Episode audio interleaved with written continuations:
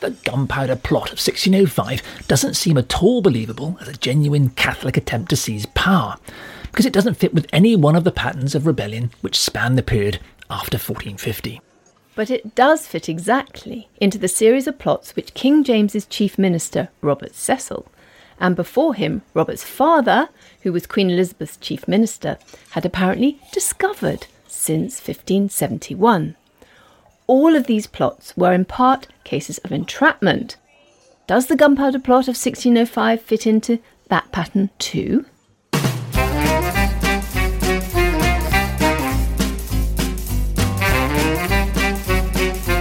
Hello, good to see you at the History Cafe. This is where we come to talk usually about historical stories everyone knows. Just want to try out some new ideas. I'm John Rosebank. And I'm Penelope Middlebow. At the History Cafe, we revisit stories that have got stuck in our collective memory, but just don't look quite right to us. So get yourself a coffee, pull up a chair, and let's see what happens.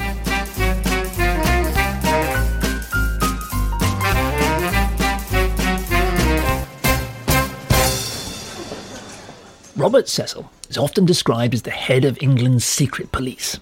Now, the reason was that he'd inherited his father's network of intelligencers and informants in the 1590s, and he continued to bury himself deeper and deeper into his father's world of secrecy.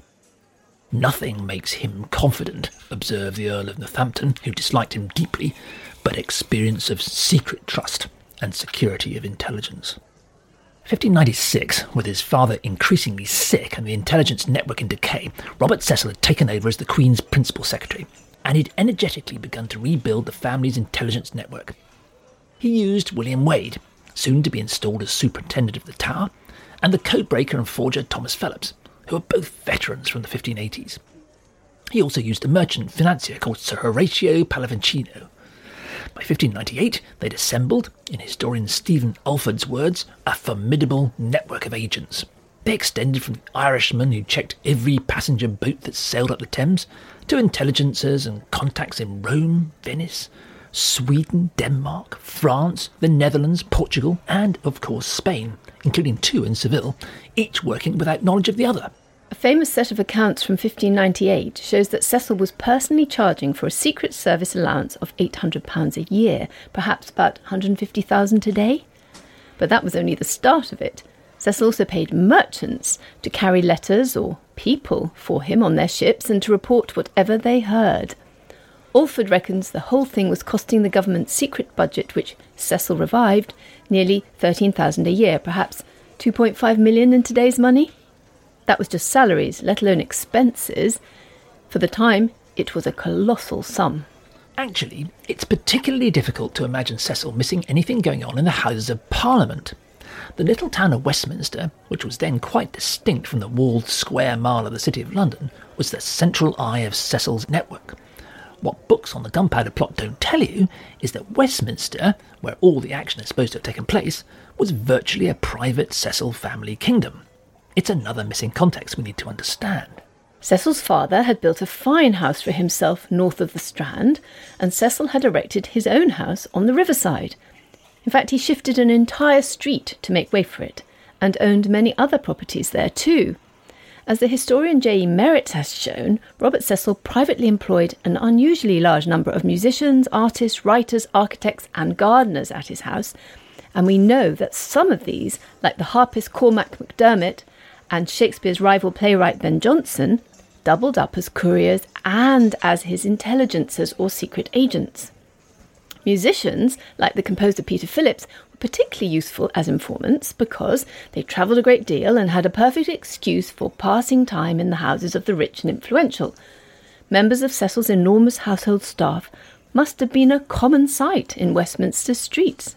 Now, in 1605, Westminster had no town council, and it was run by medieval manorial officials and parish vestries. Robert Cecil had taken over from his father as manorial high steward. That was the senior official. Even the clergy at Westminster Abbey danced to his tune. It would therefore be, to put it no more strongly, very surprising if a group of well-known Catholics, including members of the King's bodyguard and others who'd taken part in Essex Rebellion in 1601 and had been marked men ever since, had got away unnoticed in Westminster in 1604 and 1605. especially if they were amassing a giant store of gunpowder. Cecil had more eyes and ears working for him here than anywhere else in the world. And that's saying something. We're suggesting instead that Cecil used his intelligence network to entrap a group of minor Catholic gentlemen and fabricate a plot to blow Parliament up. As in all these Cecil plots and entrapments, the victims were, as we shall see, in fact engaged in a real, if much less threatening plot. Blowing Parliament up was not on their agenda. One reason for Cecil's deception, as we've seen, was to bully Parliament into obeying his orders. The other reason, in keeping with so many entrapments before, was that Cecil desperately needed something to outmaneuver his enemies at court.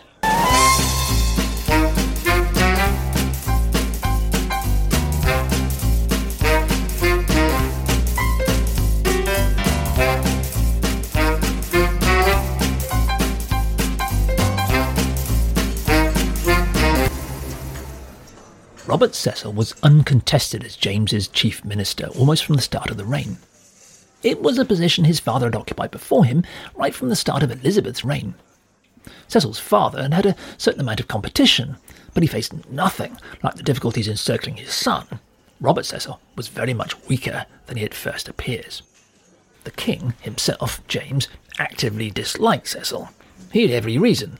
The Venetian ambassador wrote that James did not let a day pass without lamenting the execution of his mother and making those responsible fearful for their appointments and even of a bloody end.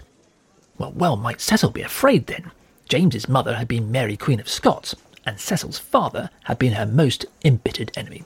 He'd been the man most responsible for the entrapment that had led to her execution.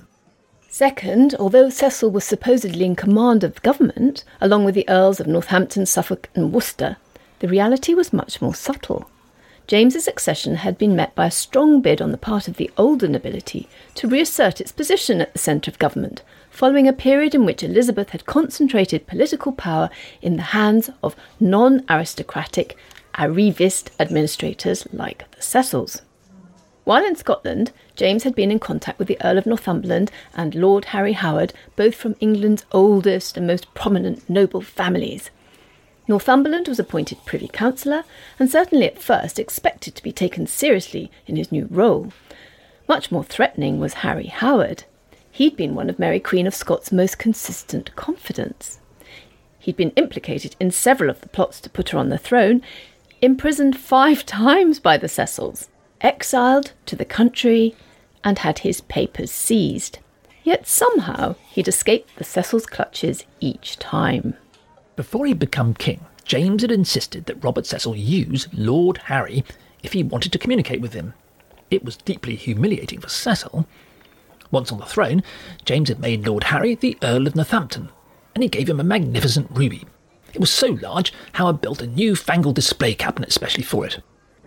Not only did Harry Howard have a fine old noble pedigree, and a long and impeccable record of loyalty to James's late mother Mary Queen of Scots, but he was a scholar, he taught at Cambridge, and he was a lifelong bachelor, who may, suggests his biographer Linda Levy Peck, have been homosexual, quotes, with a predilection for young men.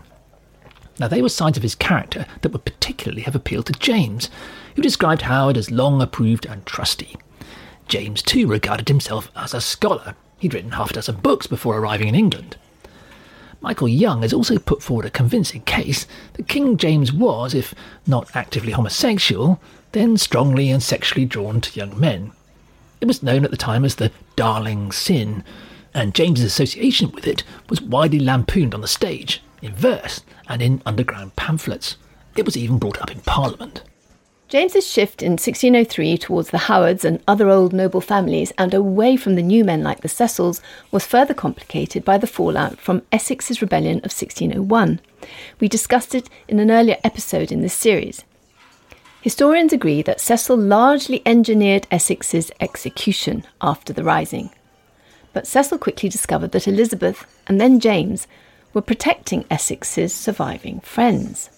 Essex's companion in rebellion, Henry Wriothesley, for example, became the Earl of Southampton. Another, Lord Mountjoy, became the Earl of Devonshire.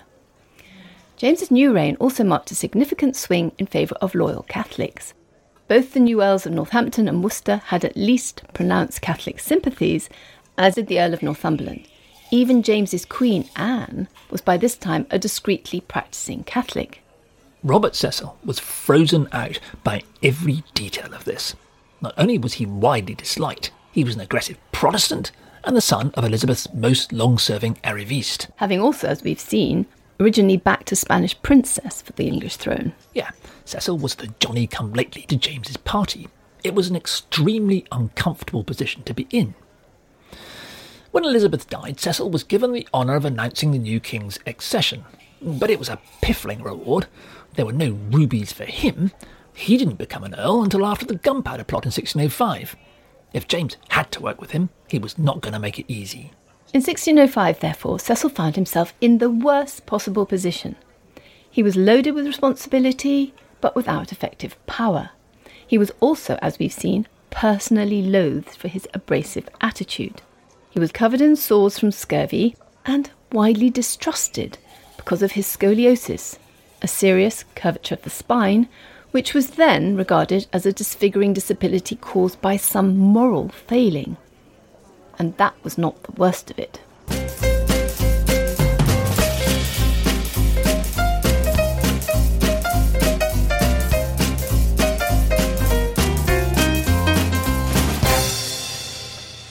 Robert Cecil was supposed to be the King's chief minister, but in fact he was widely mistrusted and disliked at court. The worst thing was, he was systematically kept out of the King's inner council. Since the days of Henry VII, the royal court had been geographically and organisationally divided into public and private spheres, a series of spaces with increasingly restricted access. The Privy Council, where Cecil sat, belonged to the public sphere. In fact, more often than not, under James, it met without the king altogether. The Privy Chamber, however, contained the private rooms of the king's household, staffed by his confidants. When the king moved around the country, many of the personnel of his Privy Chamber went with him. At the heart of the Privy Chamber was the Bed Chamber, where the monarch could retreat with his closest companions. Under James, the Privy Chamber became a place of active intrigue where a great deal of important business was done behind closed doors or on the road, the equivalent of executives making a final decision about something in the gents' loos. One of the keys to understanding Robert Cecil is that he did not have regular access to the Privy Chamber, the king's private household. The historian Conrad Russell believed that he was actually banned from it. It's often said that the problem was that James filled his bedchamber with a crew of hungry Scots who, quotes, filled every corner of the court with their beggarly blue caps. Certainly other courtiers began to complain that the Scots stank and were ill-mannered and prevented them getting near the king.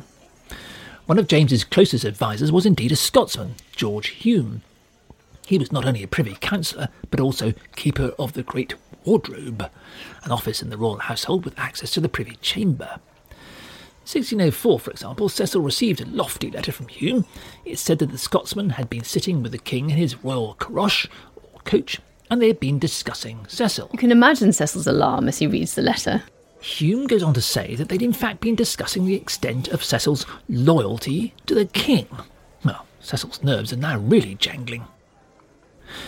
Hume reports that they had eventually decided that, well, Cecil was to be trusted, on balance.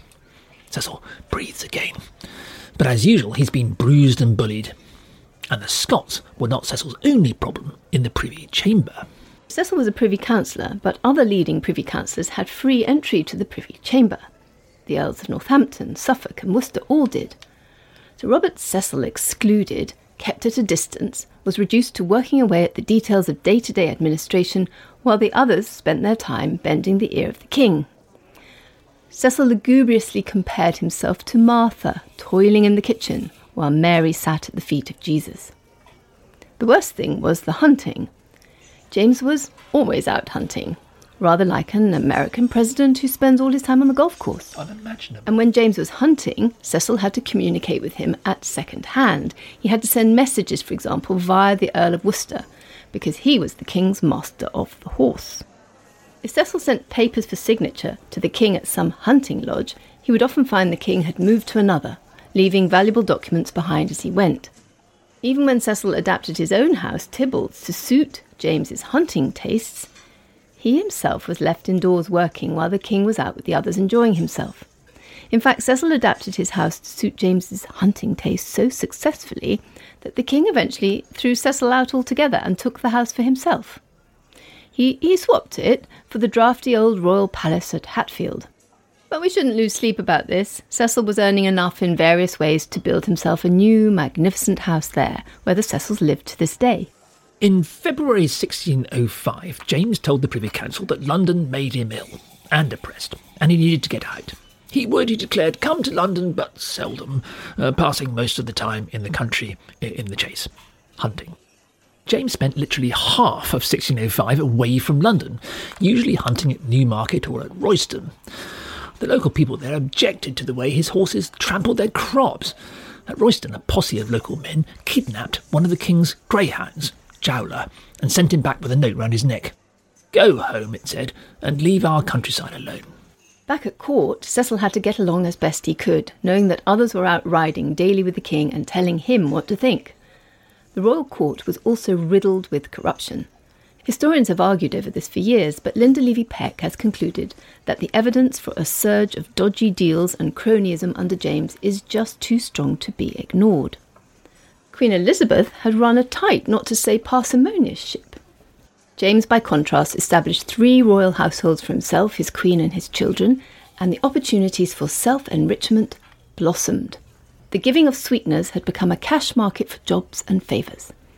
Allocating a major contract, for example, the collection of customs in 1604, became a struggle between court factions competing for rich contracts on behalf of their merchant clients.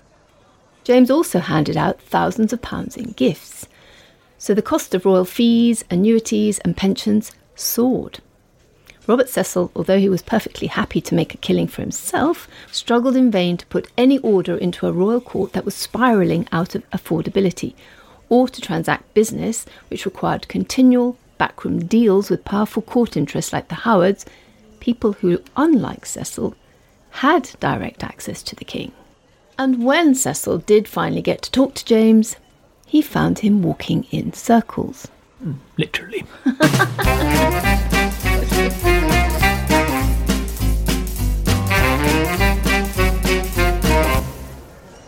Robert Cecil was supposed to be King James's chief minister, but recent historical research shows that he found himself excluded from the king's private councils, while the court was run by the king's Scots pals and his personal friends, who were turning it into a machine delivering cash for favours. When Cecil did finally get to talk to James, he often found him, according to historian Pauline Croft, walking in circles. It was something he did when he was thinking. James was also often drunk. His wife was so disgusted with the way he behaved, which was so ill in every respect, she said, that she didn't believe he would survive for long. Above all, James was notoriously insecure. Fear is and ever was his ruling passion, wrote the Venetian ambassador. A courtier later wrote that James was the most cowardly man that I ever knew, and claimed he wore a pistol-proof quilted doublet. James could often be acerbic, if not downright insulting. On one occasion, he became so angry he raised his fists at the Earl of Suffolk, and the Earl only dodged disgrace by dropping to the floor on all fours. James openly called one councillor fat, another saucy, a third cat-faced, and the Earl of Northampton he called his earwig. But James seems to have saved his most unpleasant insults for Robert Cecil. James called him monkey-monger, mouse, little fool, Tom Derry, which was the name of the Queen's court jester, a man with learning difficulties. He also called him Parrot, which was the name Cecil hated most. Pauline Croft, who's written more extensively on Cecil than anyone else, has argued that much of this was harmless and fond. Well, maybe, but Cecil, she concluded, nevertheless resented it. Well, wouldn't you? It just added to all the rest of his insecurities at court. Cecil did everything he could to improve James's negative view of him. He gave extravagant gifts to the king and his children, threw masques and gambling parties for them, and filled his letters to James with as much amusing wit as he could. The king appeared to actually enjoy his company. But James still called Cecil my little beagle. It was a particularly wounding insult. Beagles were a joke. James taunted Cecil that he was the little beagle that lies at home by the fire. The implication being that the beagle was cosy at home while the real dogs were out hunting with the king. And beagles were sometimes thrown in with the hunting pack because they had an amusing high-pitched bark that added a frisson of excitement when the hunt was on. Usually a beagle was a lady's pet, little and slow. A dog you hunted with only if you couldn't keep up with the rest. For example, if you had a disability, like Cecil. It was a cruel joke. Arguably, James found it easy to bully Cecil, since, as we've seen, Cecil was widely despised.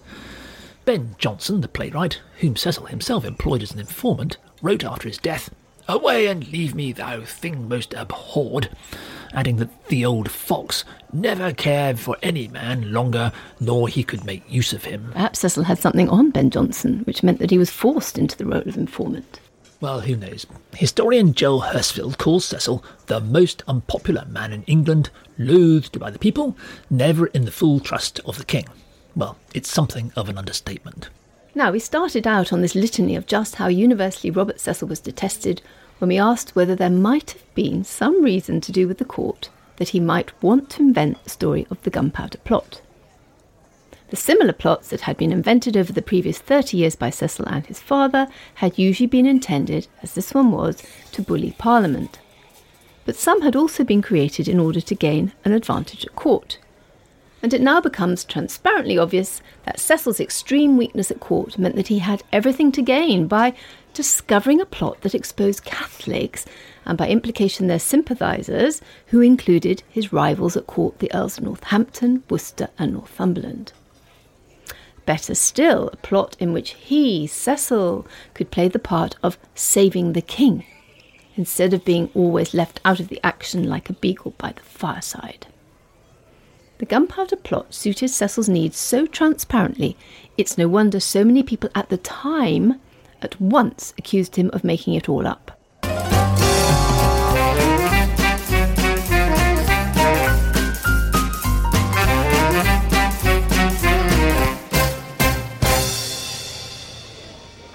As 1604 passed and 1605 began, Cecil's problems at court had in fact become more and more pressing. Continually hunting with his Scottish entourage, the king was very quickly spending money he didn't have. Only Parliament could vote him more, but as we've seen, in 1604 they'd not given him a penny. And on Christmas Eve 1604, the Parliament notionally scheduled for February 1605 was put off until October. Going to be a long time before he could get his money. Officially, it was because London had been yet again hit by the plague. But proroguing Parliament is the last resort of weak government. The Venetian ambassador blamed James for proroguing Parliament. It wouldn't have been surprising if James had wanted to avoid another confrontational, rabidly anti-Catholic session of the Parliament he'd had such rows with in 1604. "In fact," wrote the ambassador, "there are many who know the king's mind who think it will not meet again," by which he meant ever. Which incidentally makes a mockery of the official government story that the Gunpowder Plotters were at this point trying to tunnel under Parliament so that they could plant their bomb.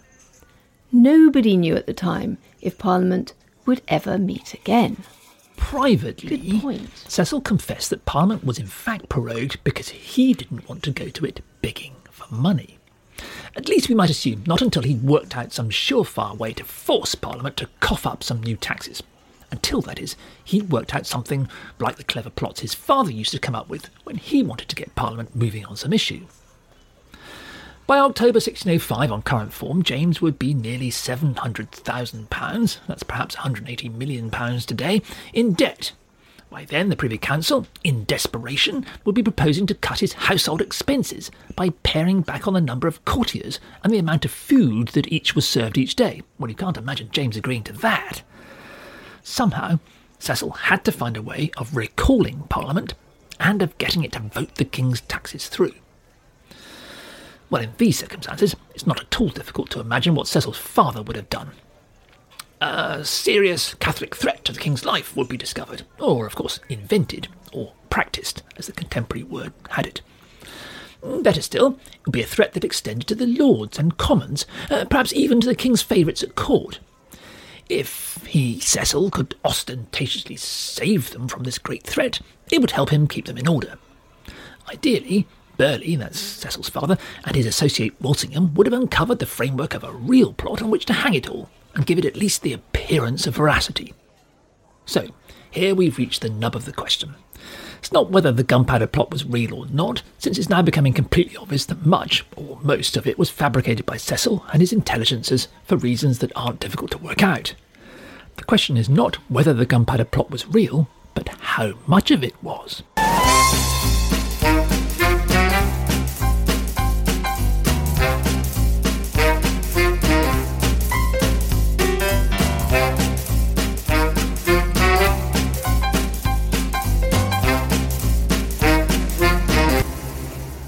So how much of the Gunpowder Plot was invented by Cecil, and how much was for real?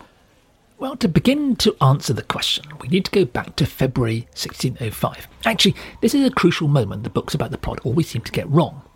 They will usually tell you that the key moment had occurred back on Sunday, the 10th of February 1604. That day, we're told by a number of historians, in the course of an extraordinary 8 hours with his councillors, James had suddenly turned on the Catholics. He protested his utter detestation of their superstitious religion. He said he would rather... Die in a ditch? Well, almost. He said he'd rather bury his own son than tolerate them. He orders his councillors to see the laws speedily executed with all rigour against the Catholics. This sudden royal U-turn, in early 1604, of course, would appear very satisfactory to explain the Gunpowder Plot, since we're always told it was hatched at the Duck and Drake in May 1604. However, we've discovered that James's infamous meeting with his councillors on Sunday the 10th of February 1604, when he turned nasty on the Catholics, never occurred. From notes in the diary kept by Levinus Monk, Cecil's secretary, we can work out that the king was at Royston that day. He was hunting, of course. The myth of the meeting that day was created by confusion in calendars. You see, until the 1750s, the new year was not reckoned to begin in England until the 25th of March. So since contemporaries didn't start using the year 1605 until the 25th of March, the day we would call the 10th of February 1605 would then always be written down as 10th of February 1604. Now turn that around. If a contemporary document records that James met his council on the 10th of February 1604, what that means in today's calendar is in fact that James met his council on the 10th of February 1605. Well, that sorted that then. Normally historians sort all this thing out before getting down to writing anything, but somewhere along the line this date has got into the system wrong, and one historian after another has repeated it. There's a way to check. 10th of February 1604 in the Julian calendar, still then in use in England, was a Friday. But you recall that James's key meeting with his council happened on a Sunday. And if we look at 10th of February 1605, we find that it was, a Sunday. Now, 10th of February 1605 makes much more sense than 1604 for James to make a violent turn against the Catholics. Because back in early 1604, James had still been parading his toleration towards Catholics, preparing for the sensitive peace talks with Spain. He'd only set foot in his new kingdom the year before, determined not to persecute the Catholics. And at the end of the Parliament in July 1604, he was still ordering his councillors not to follow Parliament's decision to reimpose sanctions on Catholics. But after the peace treaty with Spain, which was signed in August 1604, James's line towards Catholics begins to harden. September 1604, according to the Spanish documents found by historian Alice Hogg, James and his council discussed the Catholic question. Apparently Cecil piously proposed leaving them alone, since they were doing no harm. Wasn't that also because Cecil, like Northampton and other councillors, was still on the Spanish payroll, taking a massive annual pension of £1,000 then? He knew that Northampton would probably leak minutes of the meeting to his paymasters at the Spanish embassy, so Cecil was being careful to put in a good word for the Catholics. Well, as the meeting went on, Lord Treasurer Dorset chipped in dryly that he was happy to see more Catholics, since in their increase your Majesty will derive much money. But of course that was because they could fine Catholics for being Catholic. It's clear that opinion in the Privy Council was stiffening against the Catholics, and on the 28th of November 1604, James quietly ordered the collection of fines from Catholics to begin again. Maybe the King was taken aback just how much Catholics seemed to be multiplying. Alexander Walsham has shown that the early 17th century English Catholic community was vibrant, robust, well-connected, and far from quiet. It was increasingly attractive to the young. It was almost becoming cool to be Catholic. It may very well be, therefore, that the early, more tolerant months of James's rule had witnessed a visible increase in Catholic confidence. James's outburst a couple of months later, which we've now dated to the 10th of February 1605, is therefore not such a surprise. The king and his councillors have been shifting towards another attack on the Catholics for some months. But the Privy Council was also a money question. Under Elizabeth, fining Catholics used to bring in a very useful £6,000 or £7,000 a year. In 1604, after James had stopped collecting the fines, the figure had slumped to just £1,414. After his anti-Catholic rage in February 1605, it began to creep up, and James certainly needed every penny he could get. Whatever the reason, after a couple of years of effective toleration, conditions for English Catholics became significantly harsher from February 1605. And that raises the question whether, from that date, some Catholics did decide they'd had enough and started plotting some kind of a rising in a bid to win back a measure of toleration. It would make sense if they had. Well, the evidence is that they did, as we shall see next time at the History Café. For more on this story and others at our History Café, go to historycafe.org. There you'll find information about us and also about further reading you can do. It's also a way to ask us any questions you might have.